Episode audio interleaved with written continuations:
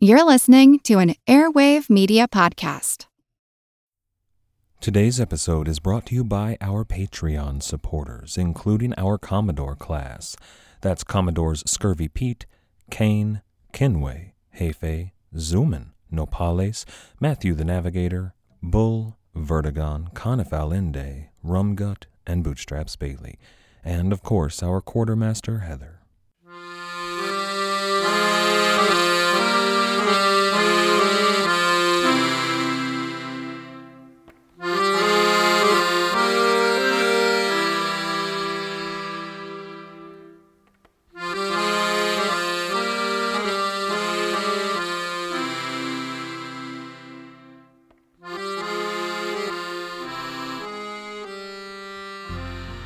Hello. Welcome to the Pirate History Podcast. My name is Matt. Thank you for listening. Last time, I did all of you a terrible disservice. I named that episode That Perfidious Pirate, and I failed to give any good reason for using a word like perfidious. When I told you that the British archives were rife with tales of John Ward in the months following the capture of the Rainiera y Soderina, I wasn't exaggerating. In fact, I might have downplayed it a bit. There was not a single letter or report or address from the English ambassador to Venice, nor the Venetian ambassador to London that failed to mention Jack Ward, even a year more after the event. Even when they became more concerned with other matters, every one of those communiques would end with an update about John Ward, or at least someone in his growing cabal of associates. So, for example, on 5 December 1607, Zorzi Giustinian, the Venetian ambassador to England, informed the Privy Council, quote, a few days ago, I heard from a good source that there was an English ship landing in Tunis with certain goods plundered from the Soderina. Her intention was to make for Flanders to dispose of her cargo the more safely. On the receipt of this news, I took such steps with the Lord High Admiral that as the ship was pushing up the channel, she was seized and taken into port where she is now lying. It seems that the information was correct, and her crew declare that her cargo consists of salt, indigo, and other goods. I hope not only to recover the interests of the injured parties, but also to deprive that perfidious pirate of a great incentive to continue his diabolical designs. I should have shared that last time. I love that quote. But that's the sort of information that was flowing constantly between Venice and England. And it wasn't just between those two countries. England and the Ottoman court were constantly arguing about whose responsibility it was to deal with the problem of Barbary pirates. They're English, said the Sultan, but it's an Ottoman port, said the king, and it just went on and on and on. Spain and Sicily and Tuscany all got in on the discussion. But as time went on, the Dutch joined in more and more. Eventually, they were involved in more of the discussion than anyone else, except for England, and that's because it became clear that Dutch pirates were flocking to follow John Ward's example in the Mediterranean. This is episode 88 Diabolical Designs. Today we're going to talk about two other pirates that followed to sail from Barbary in the wake of Captain Jack Ward. It's not exactly clear that they were following him. I mean, they did come to Barbary after John Ward, but they may not have exactly heard about Ward and his capture of the Soderina and immediately decided to follow in his footsteps. In one case, the steps that led this pirate to Barbary may have been very similar to Ward's, but in the other case, the events that brought him to Barbary were wildly different. But actually, that one, Ward might actually have influenced him. But before we begin, there is something that I want to bring up about these two stories, something that I want to point out. There is a very real discrepancy in the stories of these two pirates in, well, more than one way. But it comes down at its center to class and those who wrote history in the 1600s.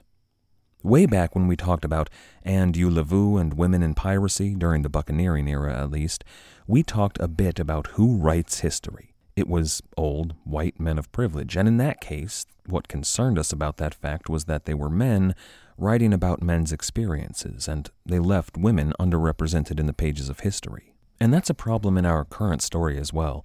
One that I've really had trouble overcoming. It might even be a worse problem than it was in the buccaneering era, and certainly in the Golden Age. I've been looking for women to talk about in this story, and I can't find any. Jack Ward had a wife back in England, and he reportedly sent her money, but nobody knows her name. She's just another nameless fisherman's wife abandoned by her husband. The story of piracy is filled with women like her, and we'll never know anything about them. There are women in the harems, but that's not exactly an inspiring story, and there will be a few women in the near future that I am going to talk about in this story. Not pirates, but women who survived attacks by Barbary pirates and the enslavement that followed. And then there were women who organized and agitated and facilitated the release of thousands of slaves. Those stories are among the most amazing and inspirational I've heard in the story of piracy, but we're not talking about them today.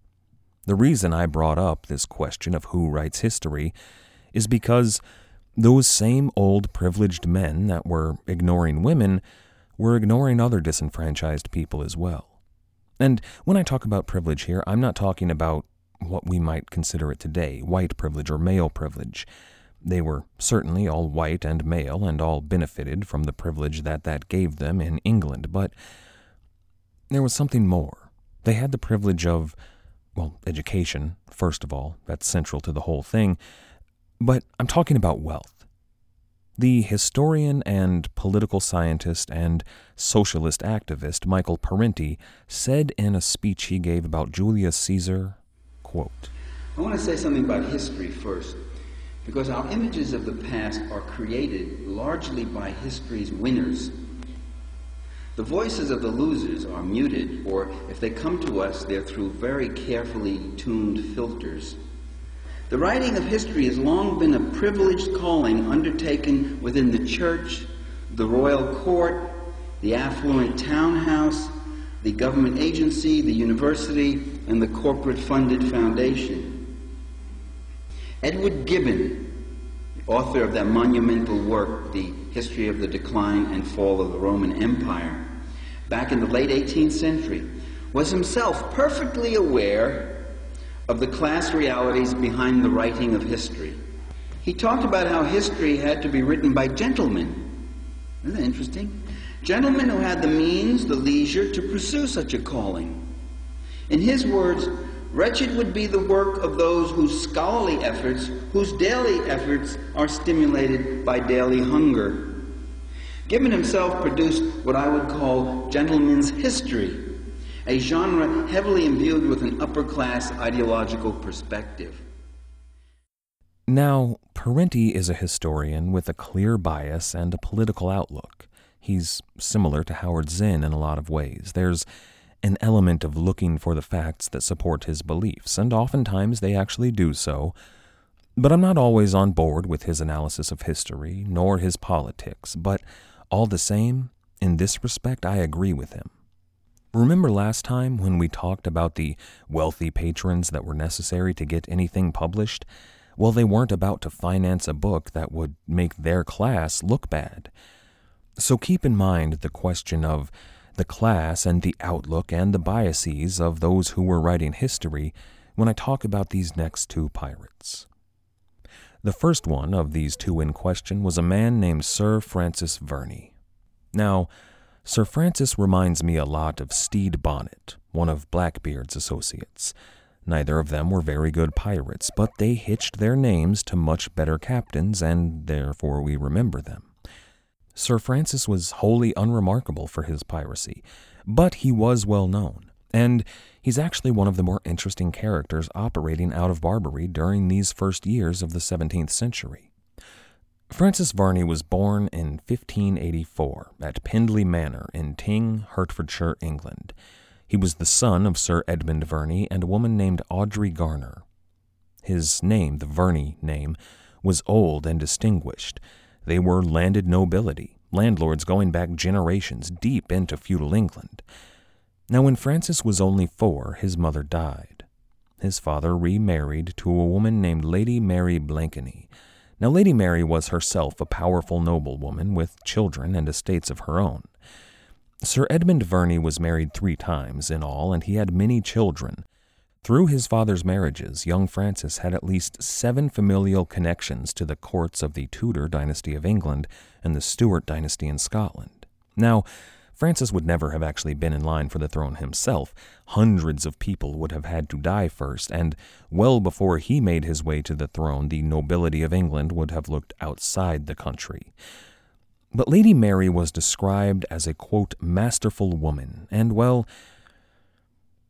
I hate to fall into the evil stepmother trope here, but this one here probably actually kind of fits. See, when he was still very young, Francis was deeded a significant parcel of land by his uncle, Sir Edmund's brother. Now, his uncle died, and Francis received that land before Lady Mary entered the picture.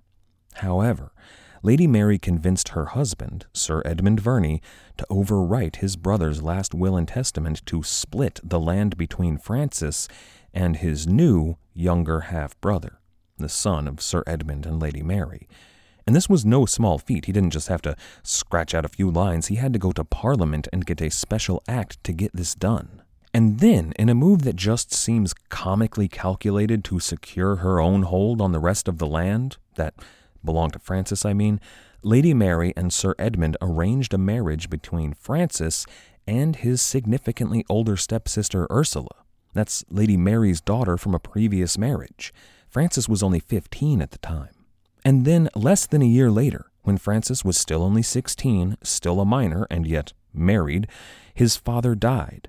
And Lady Mary, well, I ain't saying she's a gold digger, but she did marry an older man and convince him to go before Parliament to secure her dead brother in law's land for her two children.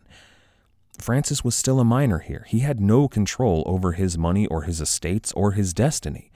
He was unable to argue when his stepmother walked in, did what she wanted to with it, and then packed him off to private school. Imagine how he would have felt in that carriage ride with only a trunk full of his own clothes to keep him company, being driven from his home mere months after the death of his father.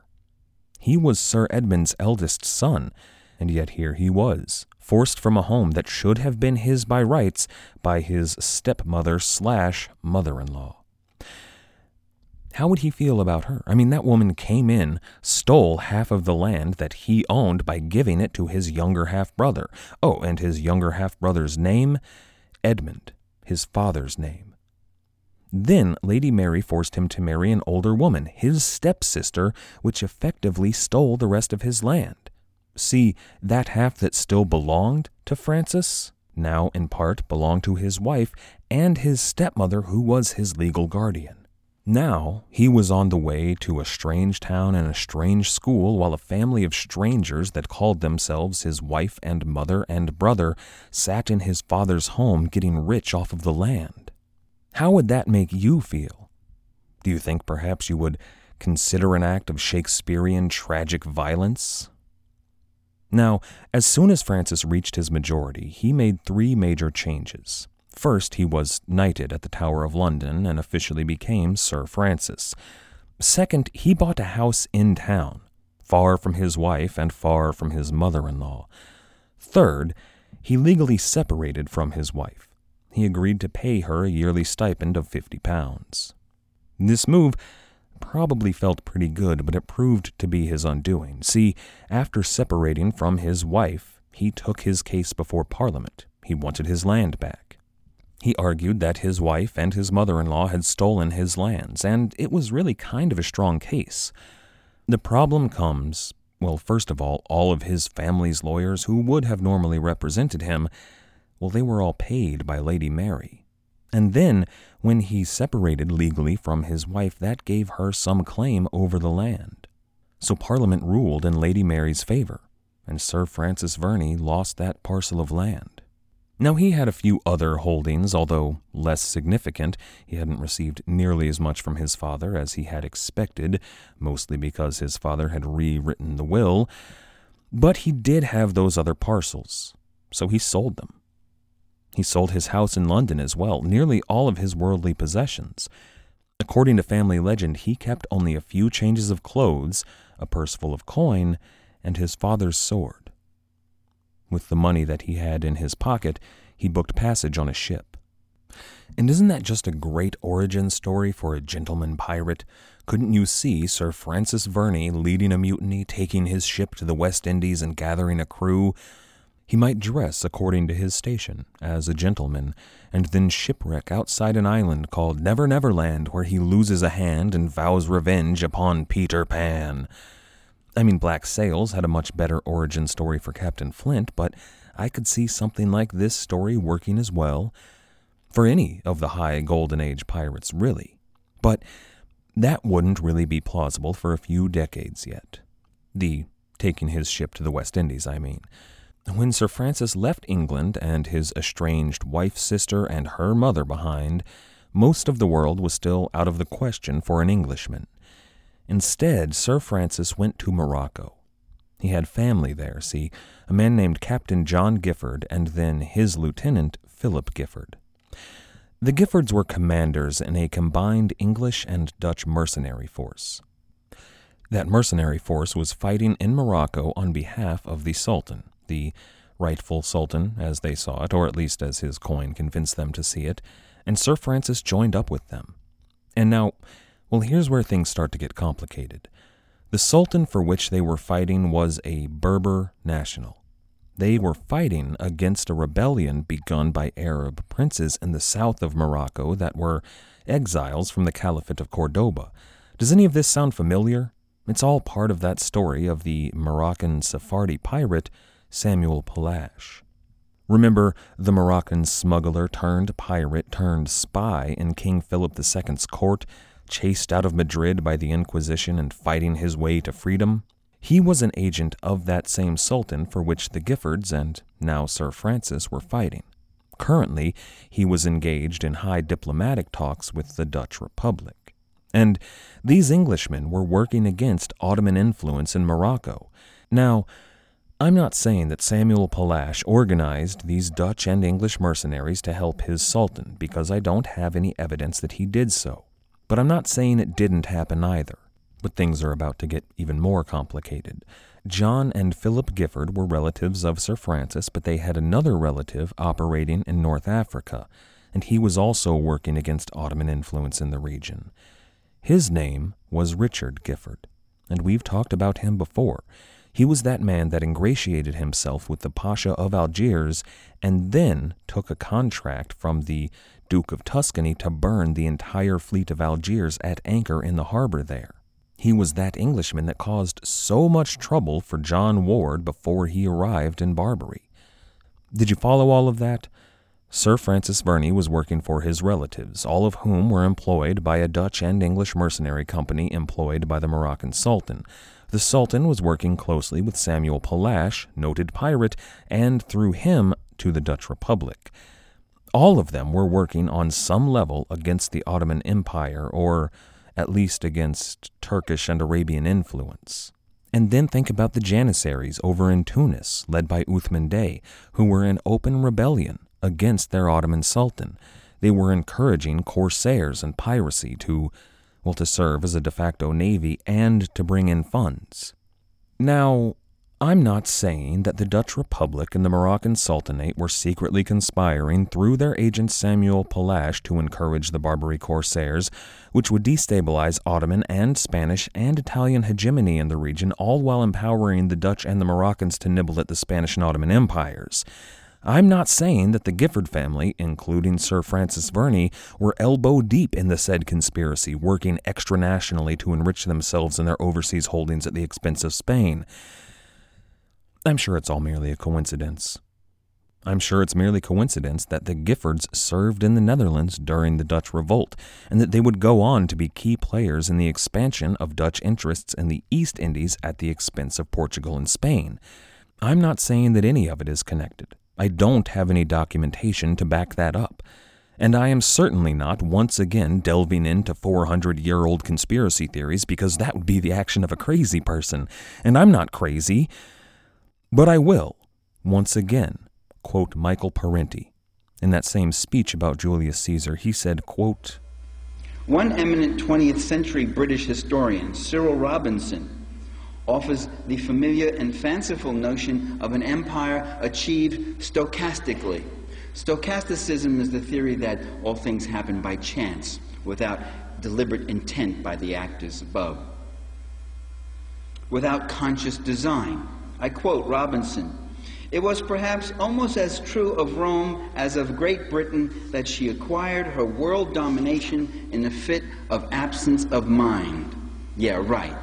Again, a fairy tale image. An imperialism without imperialists. Isn't that remarkable? Well, what do you have, a conspiracy theory? You think they actually built this empire? Planned and went out and did things and calculated and raised armies and decided that was a profitable area to conquer? You think they actually thought about that? It was absent minded. And I'm not saying that Uthman Dey and the Janissaries and Jack Ward and Sir Francis were all caught up in this hypothetical conspiracy. I'm just relaying historical data and pointing out the coincidences I see. I'm just asking questions here. And really, in reality, most of the actors present were probably just taking advantage of the situation that presented itself. But if there were a vast international conspiracy involving pirates to destabilize an empire and a region, well, it wouldn't be the first time, and it certainly wouldn't be the last.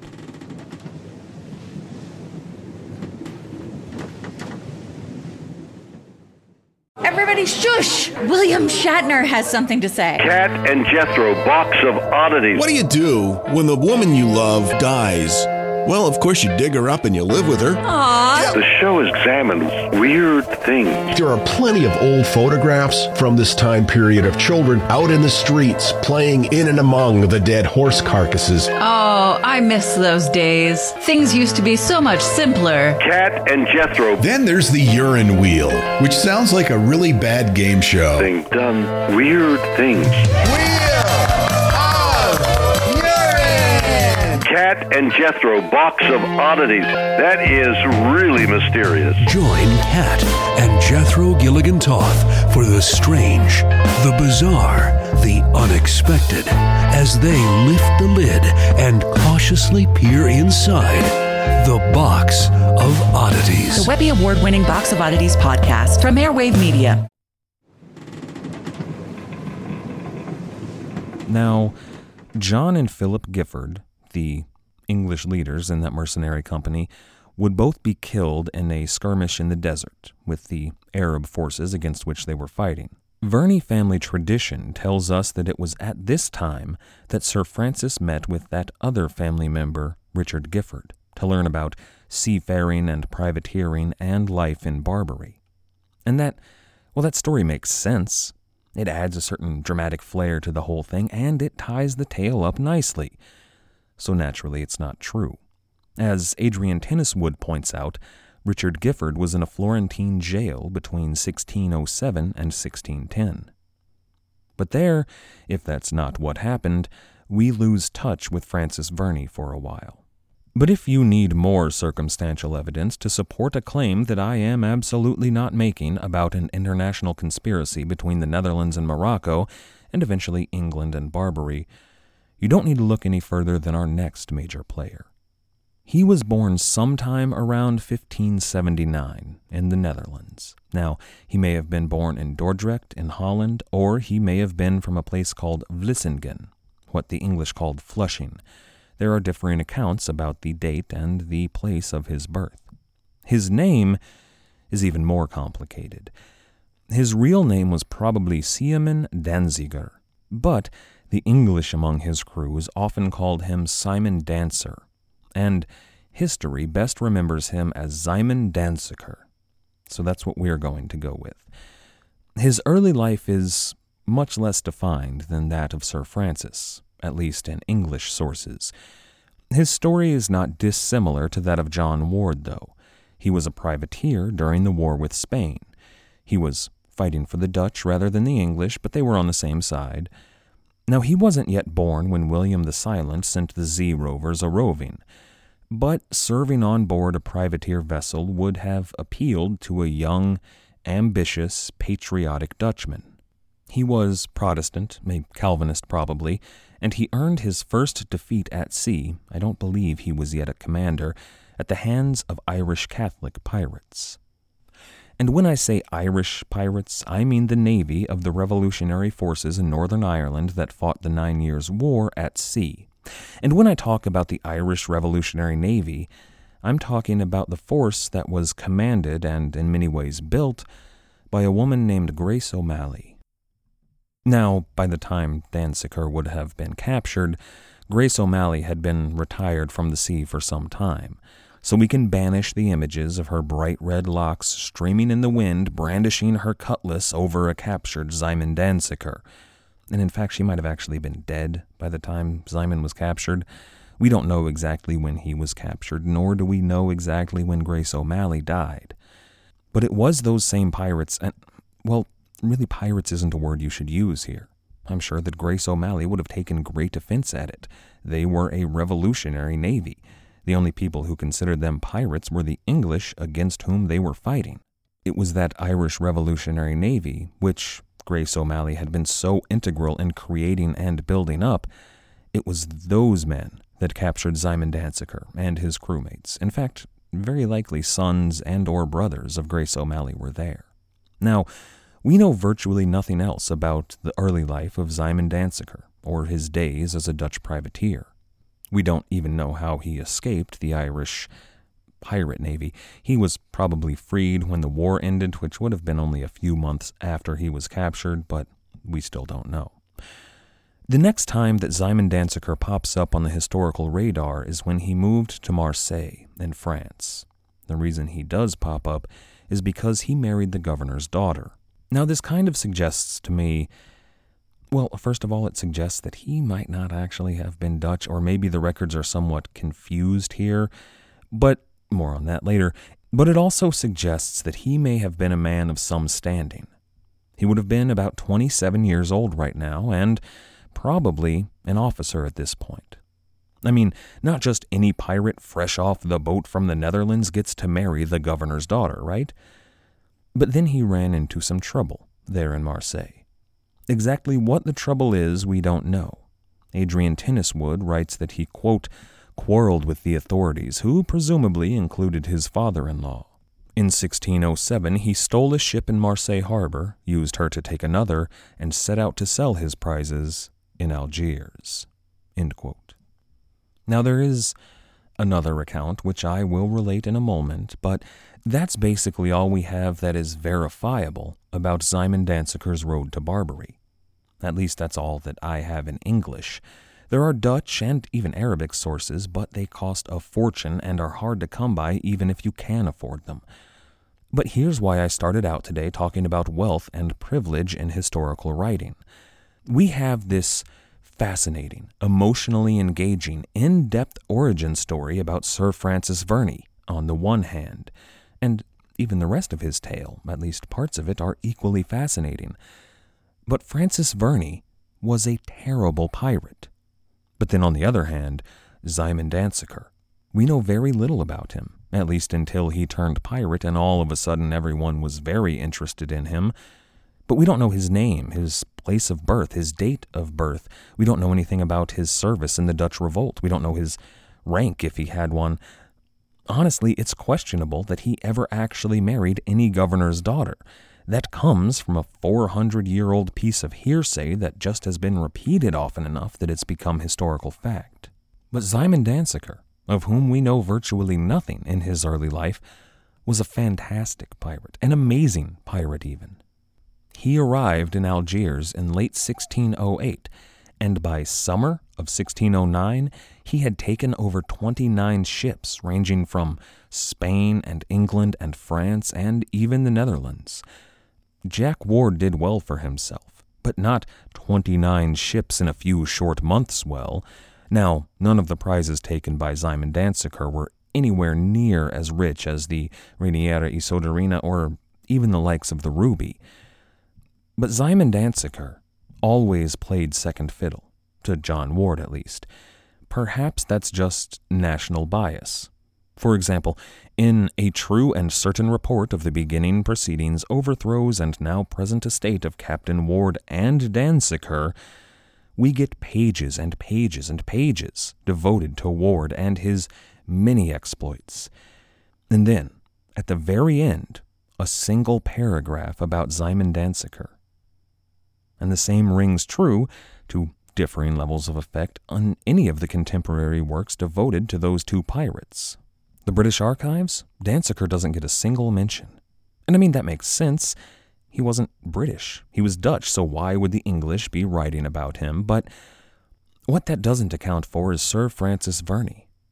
Verney was also English, so there could be similar reasons, but both Venice and France, in the reports of their agents in Barbary back to people in Venice and Paris, well, they seemed to care a lot more about Sir Francis, an absolutely abysmal pirate, than one of the most successful pirates of his age, a man who was arguably more successful than John Ward. And I would argue here that this is because of class bias. They were more interested in telling the stories of the gentry because they related more closely to those stories.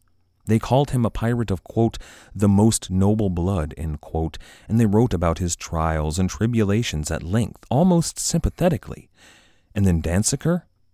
He was billed by those same agents as one of Ward's lieutenants, just an underling, and then, when Danziger split from Ward, according to these agents, it was over a petty argument over a small amount of their spoils, you know, the sort of argument that poor people partake in.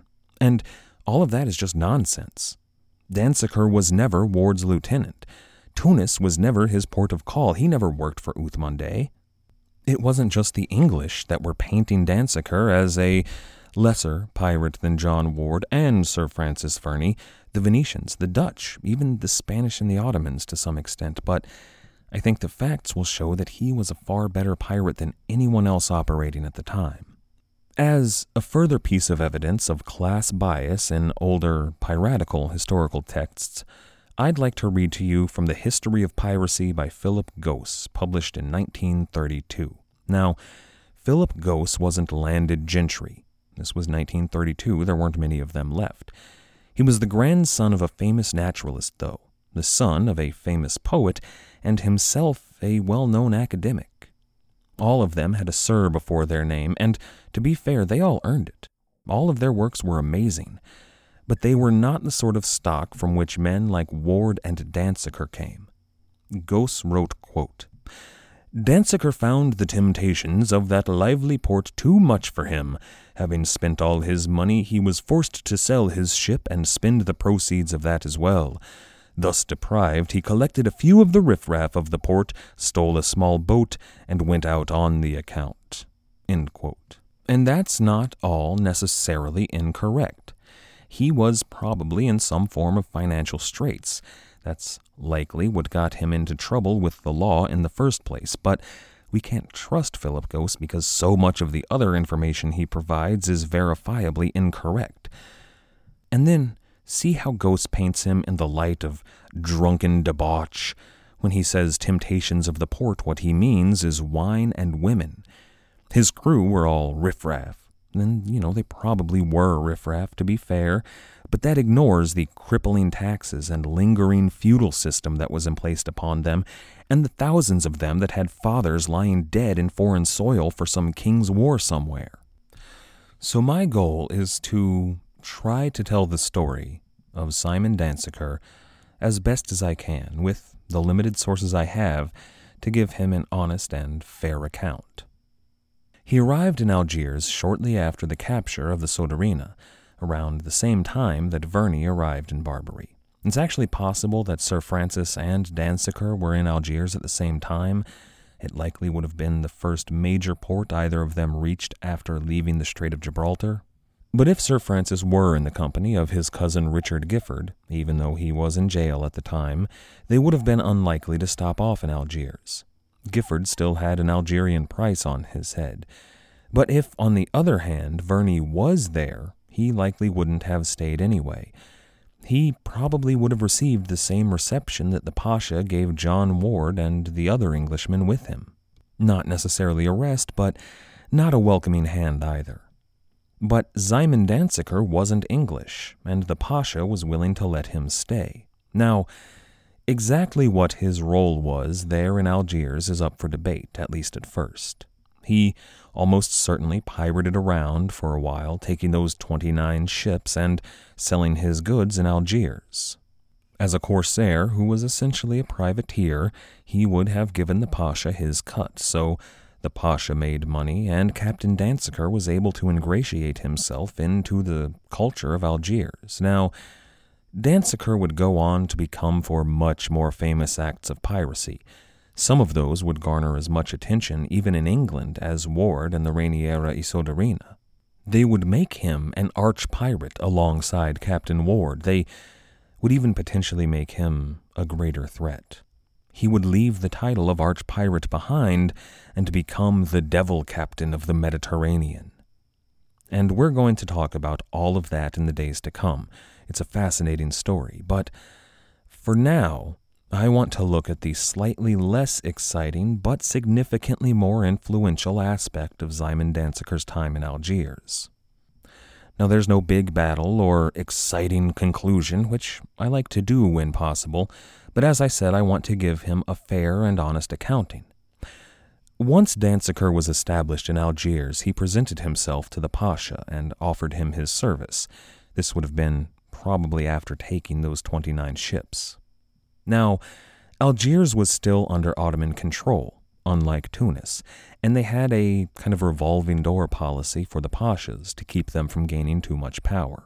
Pashas would serve for a term of a year. Occasionally, the Sultan would extend their term for an additional year, up to four years, but no longer than that. There was a Janissary garrison there in Algiers, and frankly, he probably presented himself to them as well. But the Pasha's name was Redwan. Now, there was a powerful family in the Ottoman Empire called the Ridwan dynasty. They served as pashas and beylerbeys and even viziers to the Sultan at different times. Their influence was vast, everywhere from Egypt to Jerusalem and the Levant to Turkey, and it lasted for several generations. Now, this Pasha Redwan may have been a member of their clan, or he may just have a similar name. If he was a member of the Ridwan clan, he was not a famous member of it. Regardless, the Pasha Redwan knew his time as Pasha was growing short. He wanted something that would impress the Sultan, and what he had was Szymon Danseker. The service that Szymon offered Redwan was to teach his shipwrights how to build ships that would match even the best ship in Europe. It would take time to do so, but they could do it. See, Danseker has been given credit for modernizing the Navy of Algiers, and he likely deserves that credit, if not all of it, at least most of it.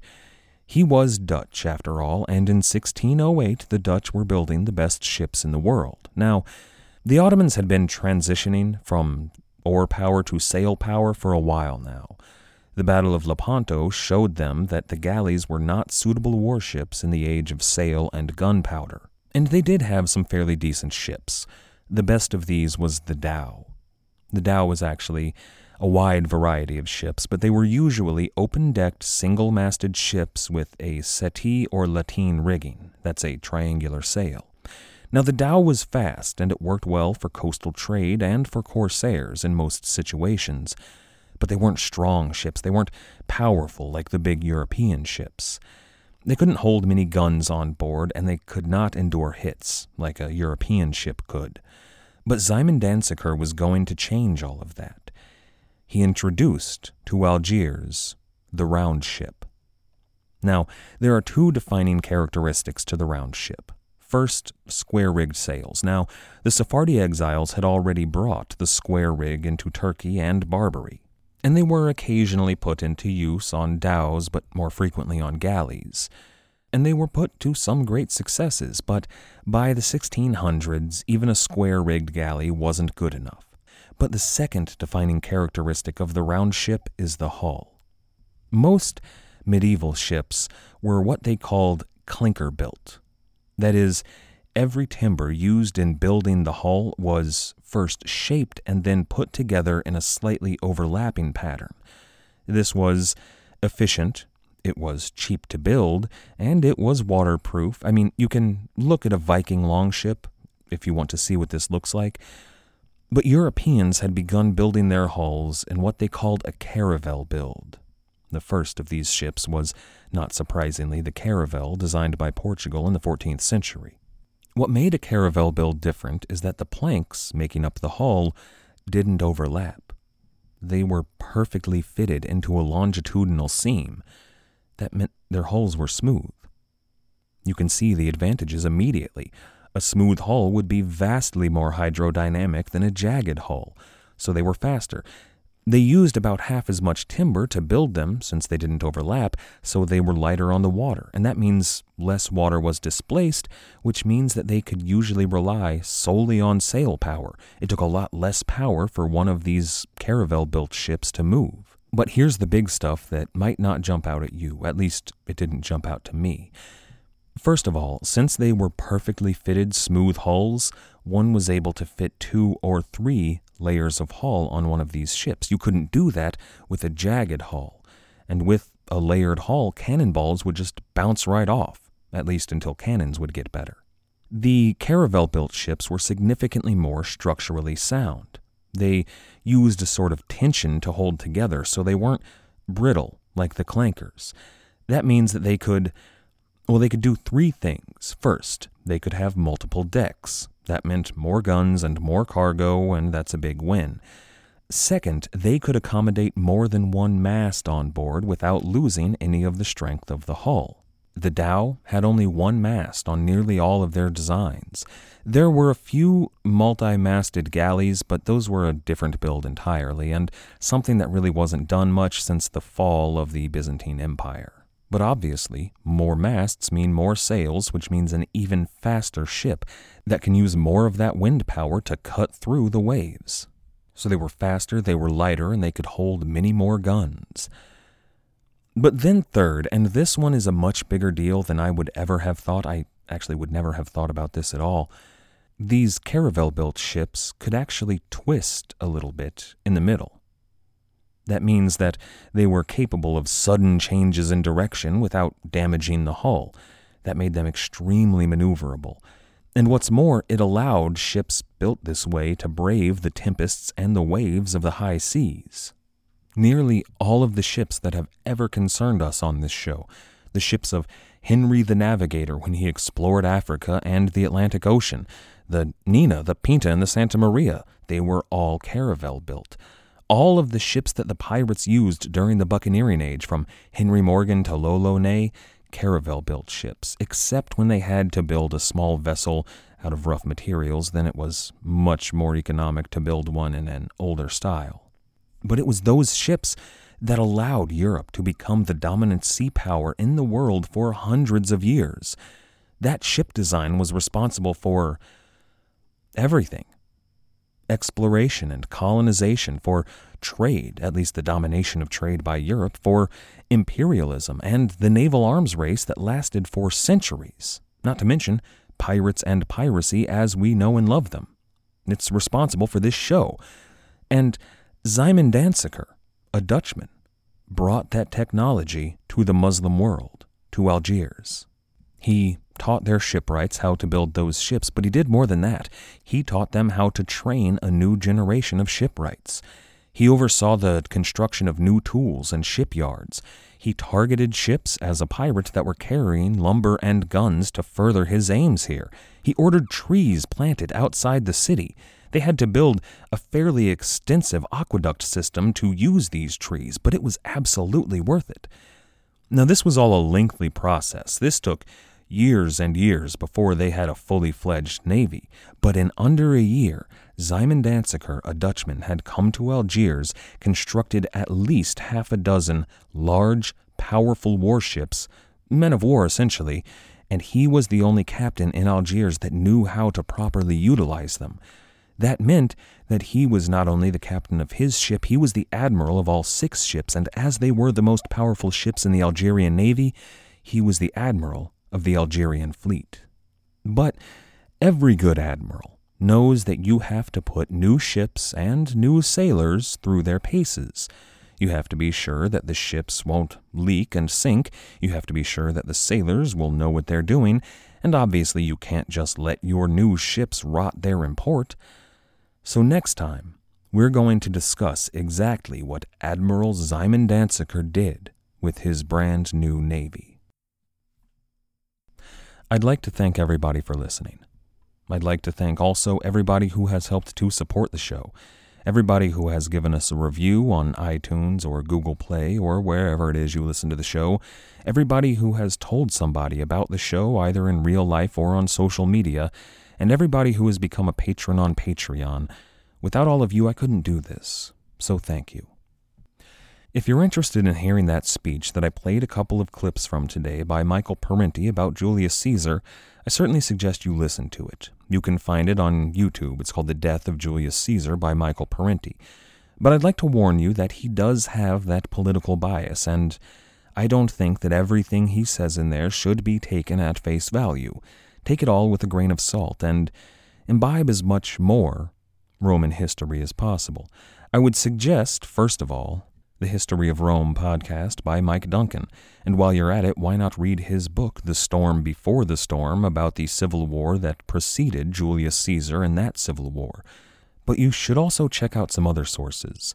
If you'd like to know what Julius Caesar wants you to think about his policies, and not just what Michael Parenti or Mike Duncan want you to, he has his journals out there. They were propaganda, but they're worth taking a look at, or at least listening to or reading about them and what he says in them.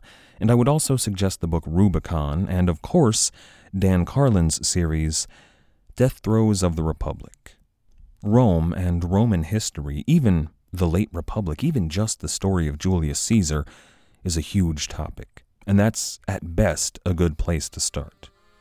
Our theme music was, as always, The Old Captain by the fantastic band Brillig. If you have yet to check them out, I certainly suggest you do so. You can find them at brillig.com.au. That's B R I L L I G.com.au. After you're done over there, why not check out our website at piratehistorypodcast.com, or you can get in touch on Twitter, SoundCloud, Reddit, or YouTube. As always, and most importantly, thank you for listening.